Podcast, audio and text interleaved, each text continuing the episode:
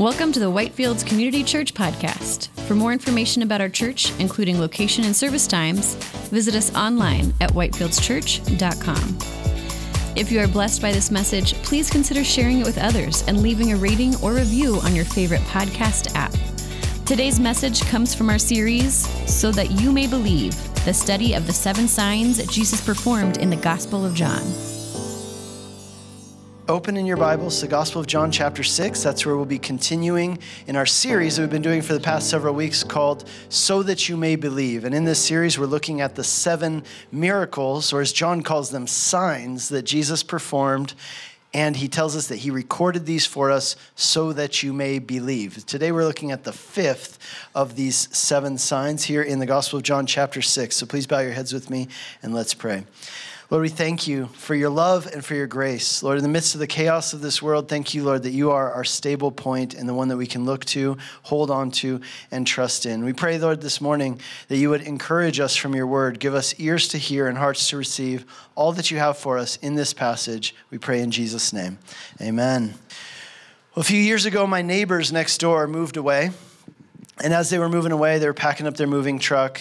And as happens, right, when you move, you unload your garage, your shed, all that stuff.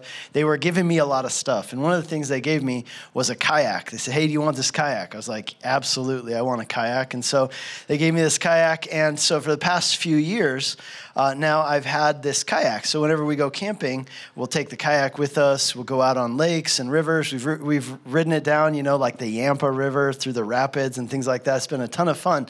And this kayak, right, it has a removable fin on the back of it so that you can, you know, when you're going down rivers, you can take it out. But if you're going on a lake in open water, you can put this fin on and it acts like a rudder.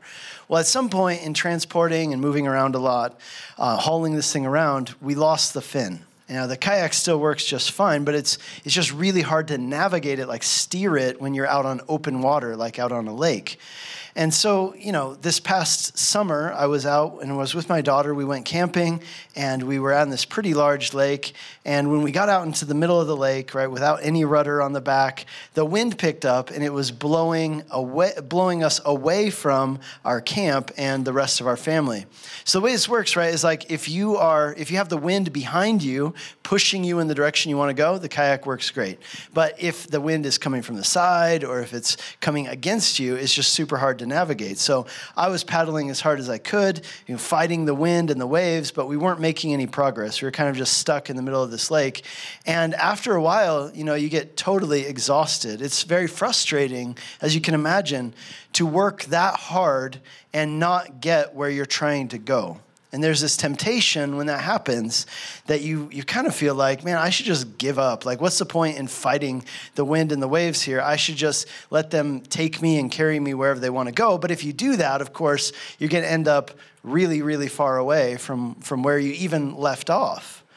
And isn't that experience of being in a boat, wouldn't you say that that's a lot like life, right? There are a lot of parallels there, isn't there?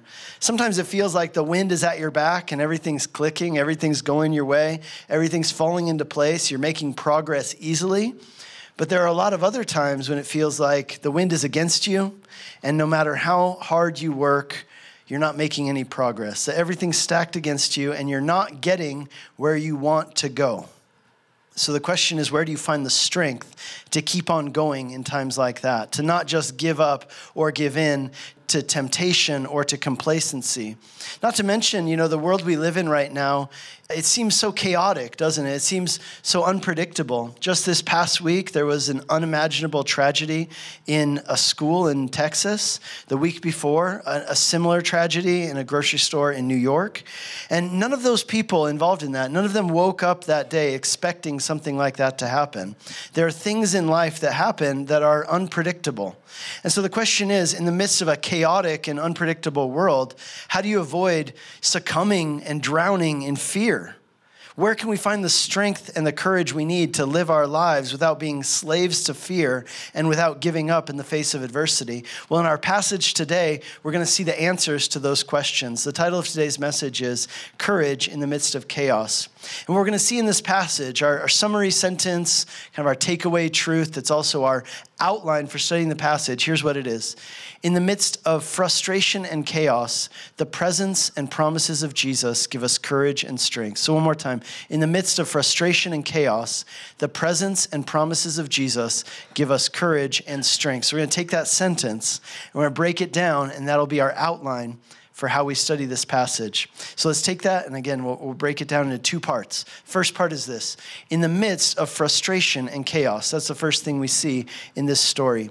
In our current series, again, we're looking at the seven signs that Jesus performed that are recorded for us in the Gospel of John. And at the end of this book, at the end of John's Gospel, John tells us why he wrote this book in the way that he did. Here's what he says Jesus performed many other signs in the presence of his disciples that are not recorded in this book. But these are written so that you may believe that Jesus is the Son of God and that by believing you may have life in his name.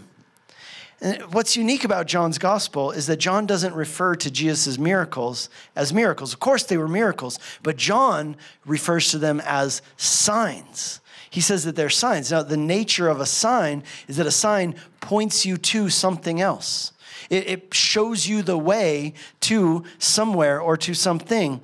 And so, in other words, what John is telling us is that the miracles Jesus performed, they weren't just cool things that Jesus could do that he did just because they were awesome.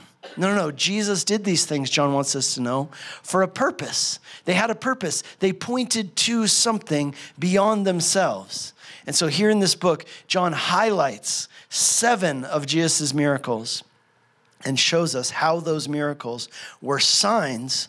And, and here's what each of the miracles show us they were signs pointing to who Jesus is, what Jesus came to do, what he has to offer you, and how you can receive it. And here's what I love about these seven signs. What's so interesting as we go through this series is that each of these signs points us to and points out a unique aspect, a different aspect, a unique aspect of who Jesus is and what he came to do. Well, here in John chapter 6, we actually have two of the seven signs in one chapter. In our study last week, we looked at the first of those in this chapter, the only miracle that's recorded in all four Gospels, which is the feeding of the 5,000. Well, the next miracle that we're going to read about today, it took place immediately after the feeding of the 5,000, just a few hours later, and it's recorded in three of the Gospels in Matthew, in Mark, and here in John. And we're going to be looking at all three of those passages today. In our study last week, we saw how Jesus, he miraculously fed those 5,000 people. It was actually more than 5,000, we know that, but 5,000 men at least in the wilderness on the east side of the Sea of Galilee. And the people who saw that miracle, they immediately realized and understood that the miracle was a sign that Jesus was the Messiah, a sign that Jesus was the Messiah, which is why we read in verse 15, perceiving then that they were about to come and take him by force and make him king, Jesus withdrew again to the mountain by himself. You see, here's the thing about Jesus Jesus did come to be a king, but not in the way that these people imagined or understood or expected or assumed. The Old Testament prophecies about the Messiah, they said that the Messiah, when he came, he would be a king a descendant of King David, and he would establish a kingdom on the earth with Jerusalem as its capital. And so these people were, were not wrong in their conclusion that if Jesus is the Messiah, then that means that he is a king, and that's why he came. They weren't wrong. They were actually right about that. What they got wrong is that they expected Jesus to be just another earthly king, just like all the other earthly kings that we've, we've known and seen and experienced. You see, here's the thing if they would have just read those Old Testament prophecies more carefully, they would have noticed that the Messiah was going to be a different kind of king than the kings which they had known up until that point. You see, what these people wanted or hoped for in a king was something less than what Jesus came to do. All they wanted was someone who would drive out the Romans and make Israel great again. But the Messiah, he was going to come to do something much bigger than that, something much better than that. The Messiah, the prophecies say, he would come to establish an eternal kingdom. And he wouldn't just drive out the Romans, he would deal with the thing that is at the very root of all oppression and injustice and corruption. And so, knowing that these people didn't yet get it, that they didn't yet understand who he was, that their view and their hope for him was too small and that if he didn't get out of there, they were going to try and arrest him, if you will, and force him to be their king. Jesus said, You know what? I need to just bow out and get out of here. And it says that he withdrew, verse 15, from the crowd to the mountain by himself.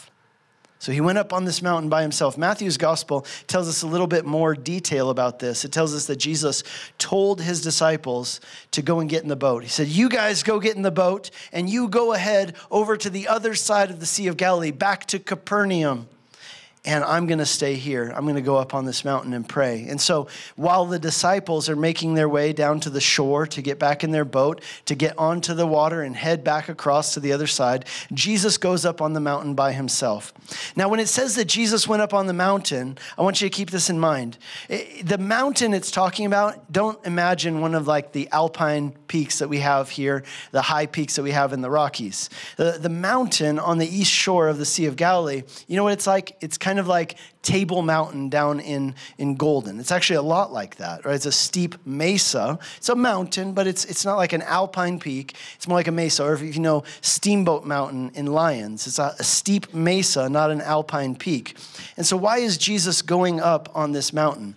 Well, the Matthew and Mark tell us that Jesus went up on the mountain to pray.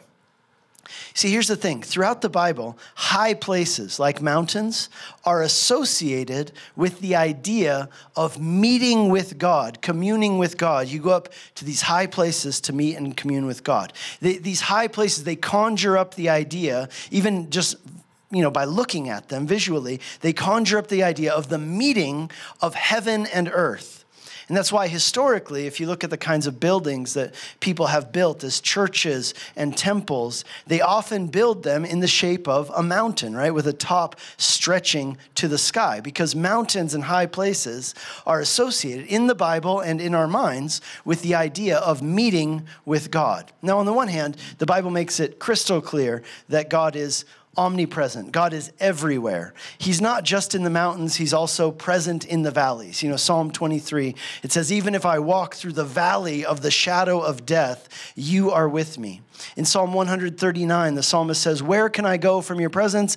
Anywhere I go, you are there. So, of course, God is omnipresent. God is everywhere, equally at all times. And yet, the Bible uses this poetic imagery wherein valleys are described as being places of darkness and death, and mountains are places of security and communion with God, even in the collective memory and the history of the people of Israel. Remember, God met with Moses where? At the top of Mount Sinai. Moses went up Mount Sinai to meet with God. The temple, where was it built? It's built in Jerusalem on the top of a mountain. From anywhere in Israel, you're always going up to Jerusalem, to the meeting place of God.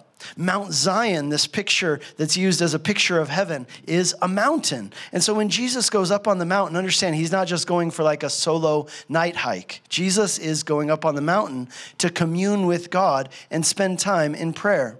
And so Jesus is going up on this mountain to pray, and that alone, by the way, is worth pausing and thinking about for just a moment.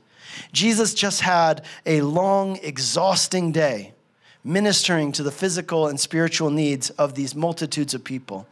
And the one thing Jesus wants to do in order to charge his batteries, in order to be refreshed, what does he want to do? He wants to pray and spend time with the Father. And what Jesus is showing us here by his example is that prayer and time spent with God is a refuge, not a chore. Do you know that? It's a refuge, not a chore. And what a wonderful thing it is to be able to speak to God about what's going on in your life and what he's doing. It's a refuge in which you can pour out your heart and in which God can renew and refresh your soul. In Acts chapter 3, for example, the Apostle Peter is speaking to a group of people and he's telling them how times of refreshing come from the presence of the Lord. In Psalm 16, it says that in God's presence there is fullness of joy, and at his right hand there are pleasures forevermore. So, again, what we learn from Jesus here in this passage by his example is that prayer and time spent with God is a refuge, not a chore. It's a gift that you get to enjoy. And I don't know about you, but I want to make sure that I'm taking those opportunities to commune with God because they're so good, they're so needed, so necessary for me and my soul, right? Uh, of course, listen, you can talk to God anywhere. That's what people always say. Well, can't I just talk to God as I go about your day? Of course you can, and I hope that you will. But I want you to just notice something that's here in Jesus' example that there's something to be said for dedicated times of seeking the Lord and cultivating your relationship with Him, setting aside time, going away, finding a place, as we see Jesus doing here. Well, as Jesus is up on the mountain praying, look at what the disciples are doing in verse 16. When evening came, his disciples went down to the sea and says they got into the boat and they started across the sea to Capernaum. Now it was dark and Jesus had not yet come to them. And it says in verse 18, the sea became rough because a strong wind was blowing. The sea became rough because a strong wind was blowing. So the disciples, they set out to sea just as Jesus instructed them to do. Now keep that in mind. They're doing this because Jesus told them to do it. They're doing what he told them to do. And while they're out at sea, a strong wind begins to blow. Now, when it says that a strong wind began to blow, uh, what you need to know is that the Sea of Galilee is infamous for sudden and violent storms. And the reason is because the Sea of Galilee, where it's located, if you get to go to Israel, you'll experience this, right? It's, it's inland, it's an inland sea, and it's actually located 600 feet below sea level. That, that whole Jordan Valley sits below sea level, you know, going through the, uh, through the Sea of Galilee and then down near Jericho and going towards there, the Dead Sea. It's all way below sea level. So what happens is, you know, it's very close to the Mediterranean Sea. Actually, it's separated from the Mediterranean Sea by a range of mountains. And so when you come from the west towards the east, you cross these mountains. And then when you get into the region of Galilee, you just go down, down, down, down, down, because this lake sits 600 feet below sea level. So what happens is when storms come over the Mediterranean Sea, they come in, they go over the mountains, and then they just dive down into this deep chasm, this deep valley where this sea, this large lake is located. And as a result, the wind comes in, it comes fast fast, it comes furious, and it can whip the Sea of Galilee up into a fury. And this is well known even to this day. Now remember, the disciples, they're traveling from east to west across the sea. The storms come from the Mediterranean Sea, they come from west to east. So, in other words, they're rowing right into the face of this storm, right into the face of these waves. Mark's gospel describes the situation like this it tells us that the disciples were straining at the oars because the wind was against them. Now, this part of the Sea of Galilee, by the way, it's about six miles wide at this part near Capernaum. And it says there in verse 19 that when they had rowed about three or, three or four miles, in other words, what that tells us is that they're in the very center, the very middle of the lake. They're miles from either shore. And remember, they set out in the evening after the feeding of the 5,000, right after sunset. But Matthew's gospel tells us that they were out on the lake fighting the wind and the waves until the fourth watch of the night. Fourth watch of the night is between 3 a.m. and 6 a.m., right before dawn. In other words, they were out there in this storm, straining at the oars with the wind against them, and they were doing it for hours. They're out there for hours. You can imagine their hands bloody from fighting the wind and waves as they hold on to their oars. They're rowing and rowing with all of their might, exhausting themselves, and yet they're going nowhere. They're stuck. They're not making any progress. They're not moving forward.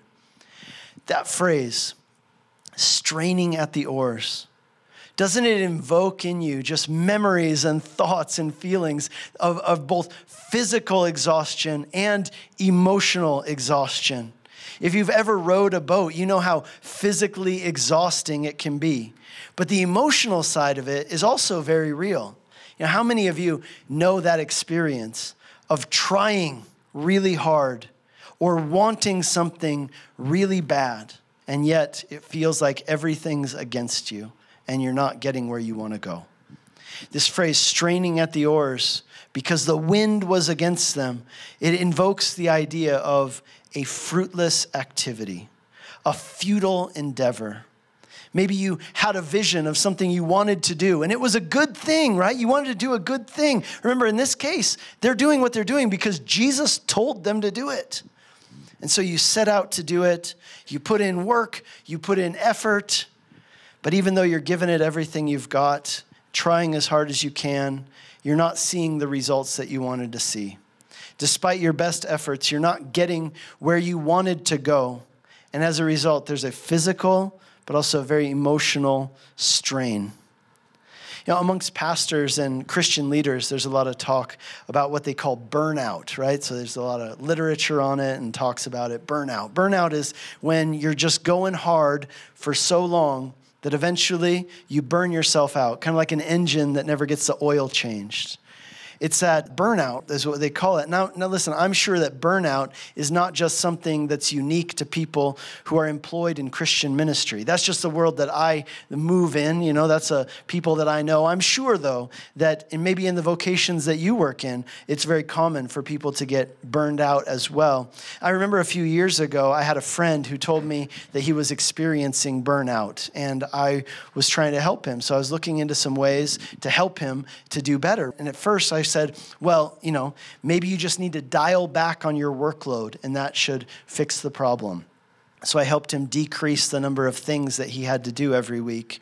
But he still said, you know what, even though I'm not doing as much as I was before, I still feel burned out. Like I'm just, I still feel terrible and exhausted and burned out. And I, I came across, as I was looking into this, I came across some writings about this topic of burnout. And one writer said this He said, for a lot of people, maybe most people, when they talk about being burned out, what they're really saying or experiencing is discouragement. Right? What they're experiencing is discouragement because most people don't mind hard work. Most people don't mind even working hard over a prolonged period of time as long as you can see the results, as long as you can feel like your work is effective and you're doing something. But when you work really hard and it gets you nowhere, that's discouraging. And I shared that with this friend of mine, and he said, Yeah, that's exactly it. You know, he said, My feeling of being burned out, it's not something that can be fixed just by doing less things or by taking a vacation, right? It, it wasn't just a physical exhaustion, it was emotional too. It was that feeling of dismay that you have, that spirit of heaviness that comes from putting in effort and trying hard and just feeling discouraged because despite your best efforts, things aren't going the way that you hoped they would. I'm sure that all of us can relate to that on some level. Maybe you, you've experienced it with your studies at school. You're, you're studying hard, you're trying, but it feels like you're not getting anywhere, that you're not succeeding. Or in your job at work, you're putting in effort, you're trying, and it just feels like you're stuck or, or everything's against you. Or with your kids, or maybe in your marriage, you feel like you put in the effort, but yet you're discouraged because it doesn't seem to be moving things forward or fixing things. Or in regard to maybe a ministry you're involved in or some other relationship or endeavor, maybe it feels like effort is being exhausted, but it's fruitless. You see the disciples in this boat in the midst of this storm, straining at the oars with the wind against them. Now, keep in mind, the reason they're out there, the entire reason they're there in the first place, is because Jesus told them to go. In other words, what they're doing right now is exactly what Jesus told them to do. Friends, do you, do you realize what this means? It means that it is totally possible for you to be right in the center of God's will for your life, and it will be frustrating and it may be hard. You see, so often we think the opposite of that. We think, well, if, if something's hard, then it must be eh, that this isn't God's will for my life. Or it runs contrary to our way of thinking, right? We assume if I'm in God's will, if I'm doing what God wants, then everything should be easy, everything should go smooth. And then we're, we're weirded out, like when it happens the opposite way. But I want you to see this, even in this story, that's not always the case. Sometimes, like these disciples, you can be doing exactly what Jesus told you to do. And it will be frustrating and hard. It may feel fruitless. It may feel like you're giving it your utmost effort and accomplishing nothing. But there's another piece of this that's really important to take note of. You see, just as mountains and high places represented security and peace and meeting with God, bodies of water in the Bible, in that poetic language, they represent something else. Bodies of water in the Bible represent chaos, instability, and death. Chaos, instability, and death. Think about it. water is always moving. It's unstable. It's unpredictable. Uh, there is this phrase that's used, by the way, throughout the Bible this phrase, the depths. Sometimes it's called the deep. It's a metaphor, speaking of water. It speaks of being submerged underwater, but it's a metaphor that speaks of, it's a phrase that means, it speaks of death and separation from God. And of course, in the Jewish mind, as we read the Bible, there's this memory of the flood when because of chaos and sin, the earth was submerged underwater, bringing death and judgment. So, whereas the high places spoke of communion with God, the seas and the waters, they spoke of separation from God. Whereas the mountains represent security and stability, the sea represents instability and chaos.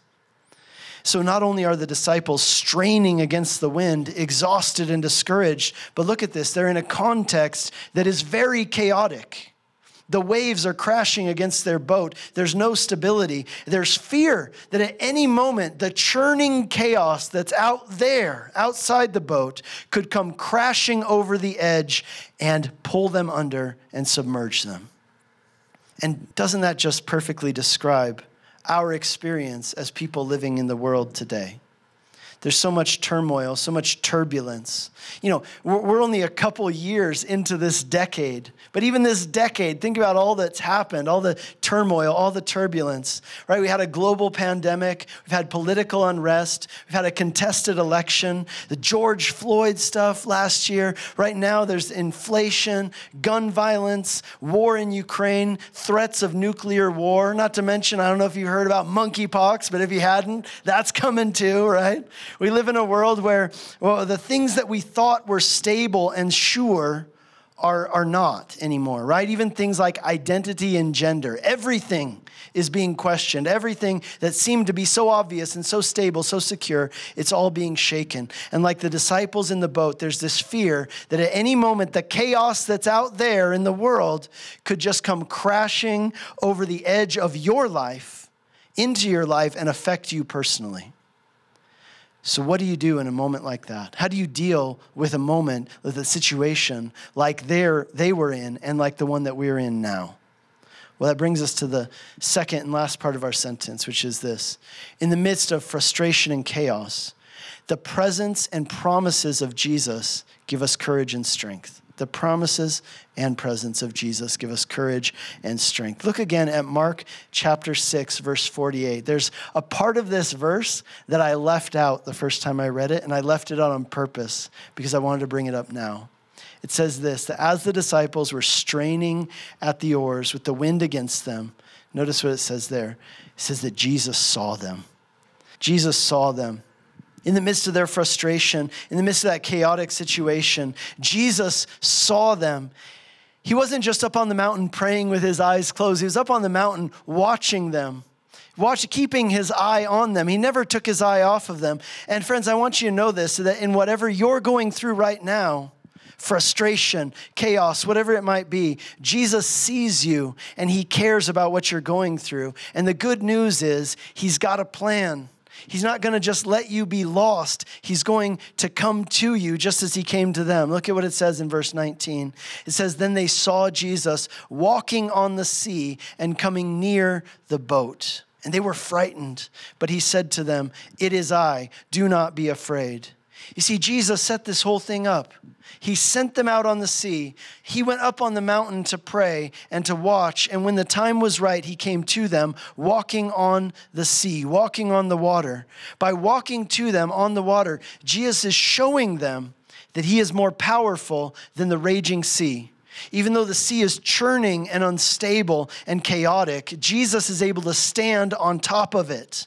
He is solid. He is stable, even in the midst of the, the turbulence and turmoil of this world. Friends, if you want stability and security, it is found in Him. The raging sea and all that it represents fear, chaos, death. Look at what it says in Psalm 77. It says, The waters saw you, O God. The waters saw you, and they were afraid. The waters, this thing that invokes fear in the hearts of men, the waters look at God and they are afraid. The depths, this representation of death and separation, they trembled at the sight of God. Why? Because he came to put an end to it forever. You see, it says in this in Psalm 93 mightier than the thunders of many waters, mightier than the waves of the sea, the Lord on high is mighty. The fact that Jesus walked on water, again, it wasn't just a cool thing that Jesus could do, and he's showing them, hey, look what I can do. No, no, no. This miracle was a sign it was a sign of who Jesus is and what he came to do. First of all, it's a sign that Jesus is God. He is the one who, like the psalmist said, is mightier than the waves of the sea. And rather than fearing death, death fears him. The depths fear him because he came to conquer the power of death, to put an end to death forever. And there in verse 20, it says, uh, when Jesus says, It is I, do not be afraid, that is such an important phrase. Let me show you why. Not only is Jesus telling them not to be scared, which he is telling them not to be scared because they were scared, but he's also doing it in such a way that he is using two phrases taken from the Old Testament that are commonly used by God in the Old Testament, and he's using those phrases as he speaks to them. First of all, when Jesus says, It is I, if you were reading that in the original text, right? The Greek text, you would read that and it would say these words ego eimi. Ego eimi. Now that's really important because ego eimi is the phrase I am in the Bible. This is when Moses asks God at the burning bush, right? God appears to Moses at the burning bush in Exodus chapter 3, and he asks God, Who are you? Who should I say sent me? God says, I am who I am. Ego eimi. It's this phrase which John, the gospel writer John, tells us that Jesus used multiple times throughout his ministry. He would say, I am, ego eimi. And whenever he said it, people accused him of committing blasphemy because he was taking the name of God and using it for himself.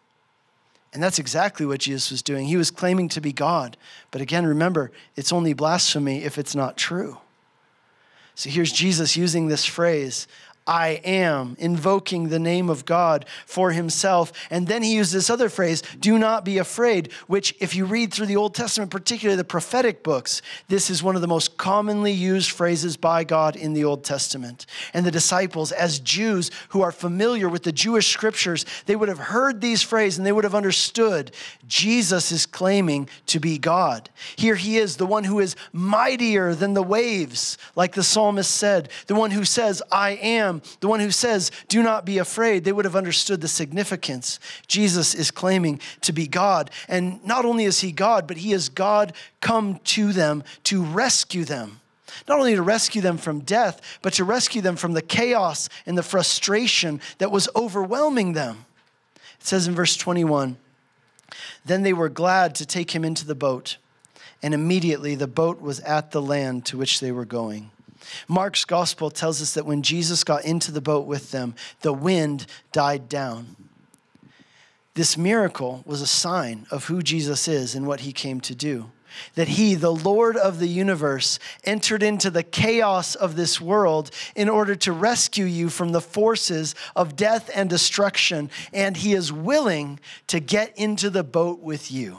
That's the message. He's willing to get into the boat with you, and with him, you have nothing to fear. You can have courage in the midst of the chaos because the day is coming when he will also put an end to all strife. It will cease forever. You can have the strength to keep going now in the midst of frustration in the midst of, of, trials and hardships. Why? Because you have his promise that in him your labor is not in vain. Your labor is not in vain in him because he is working all things together for good for those who love him and are called according to his purposes. He is even redeeming the hardships, even the tragedies, the difficulties you face. He is redeeming those things and he is using them to accomplish things in your life and through your life that are building up what Paul calls a weight of glory that is beyond all comparison. And so we don't lose heart even when it feels like we're straining against the oars, rowing into the wind, we don't lose heart because we know that God is using those moments to do something in us or through us. It may be different than what we had in mind. We had just a, a leisurely trek across the waters, but God's using it to do something maybe different, but meaningful and important nonetheless. And we're of good courage, knowing that no matter how chaotic things might seem, in Jesus, we have stability and security. And with Him, not only will we make it through the storms of life, but He will bring us to our eternal destination, our eternal home as well. But again, the question with this miracle, as with all the other miracles that we've looked at here in the Gospel of John, the question is this Do you believe? That's where it leads to this question Do you believe? Jesus has come to you, He offers you these things, and the question is Will you trust in Him? Notice for the disciples, it wasn't enough for them to just recognize that it was Jesus who had come to them and that to recognize that Jesus had the power over the wind and the waves. They also had to go one step further and they had to take him into their boat. Listen, for you, it's not enough to just recognize that these things about Jesus are true. You also have to take that next step of choosing to trust in him as your Savior and your Lord. And so the question is will you do that today? Friends, in the midst of frustration and chaos, the presence and promises of Jesus give us courage and strength. Would you please bow your heads with me and let's pray as we take communion and close our service. You have been listening to a message from Whitefields Community Church in Longmont, Colorado. For more information and audio content, visit us at whitefieldschurch.com. Make sure to tap the subscribe button if you would like to have new messages delivered to your device every week when they are released. If you have been blessed by this message and would like to support our ministry, you can do so by leaving us a review on Apple Podcasts or by giving a donation to our church on our website at whitefieldschurch.com.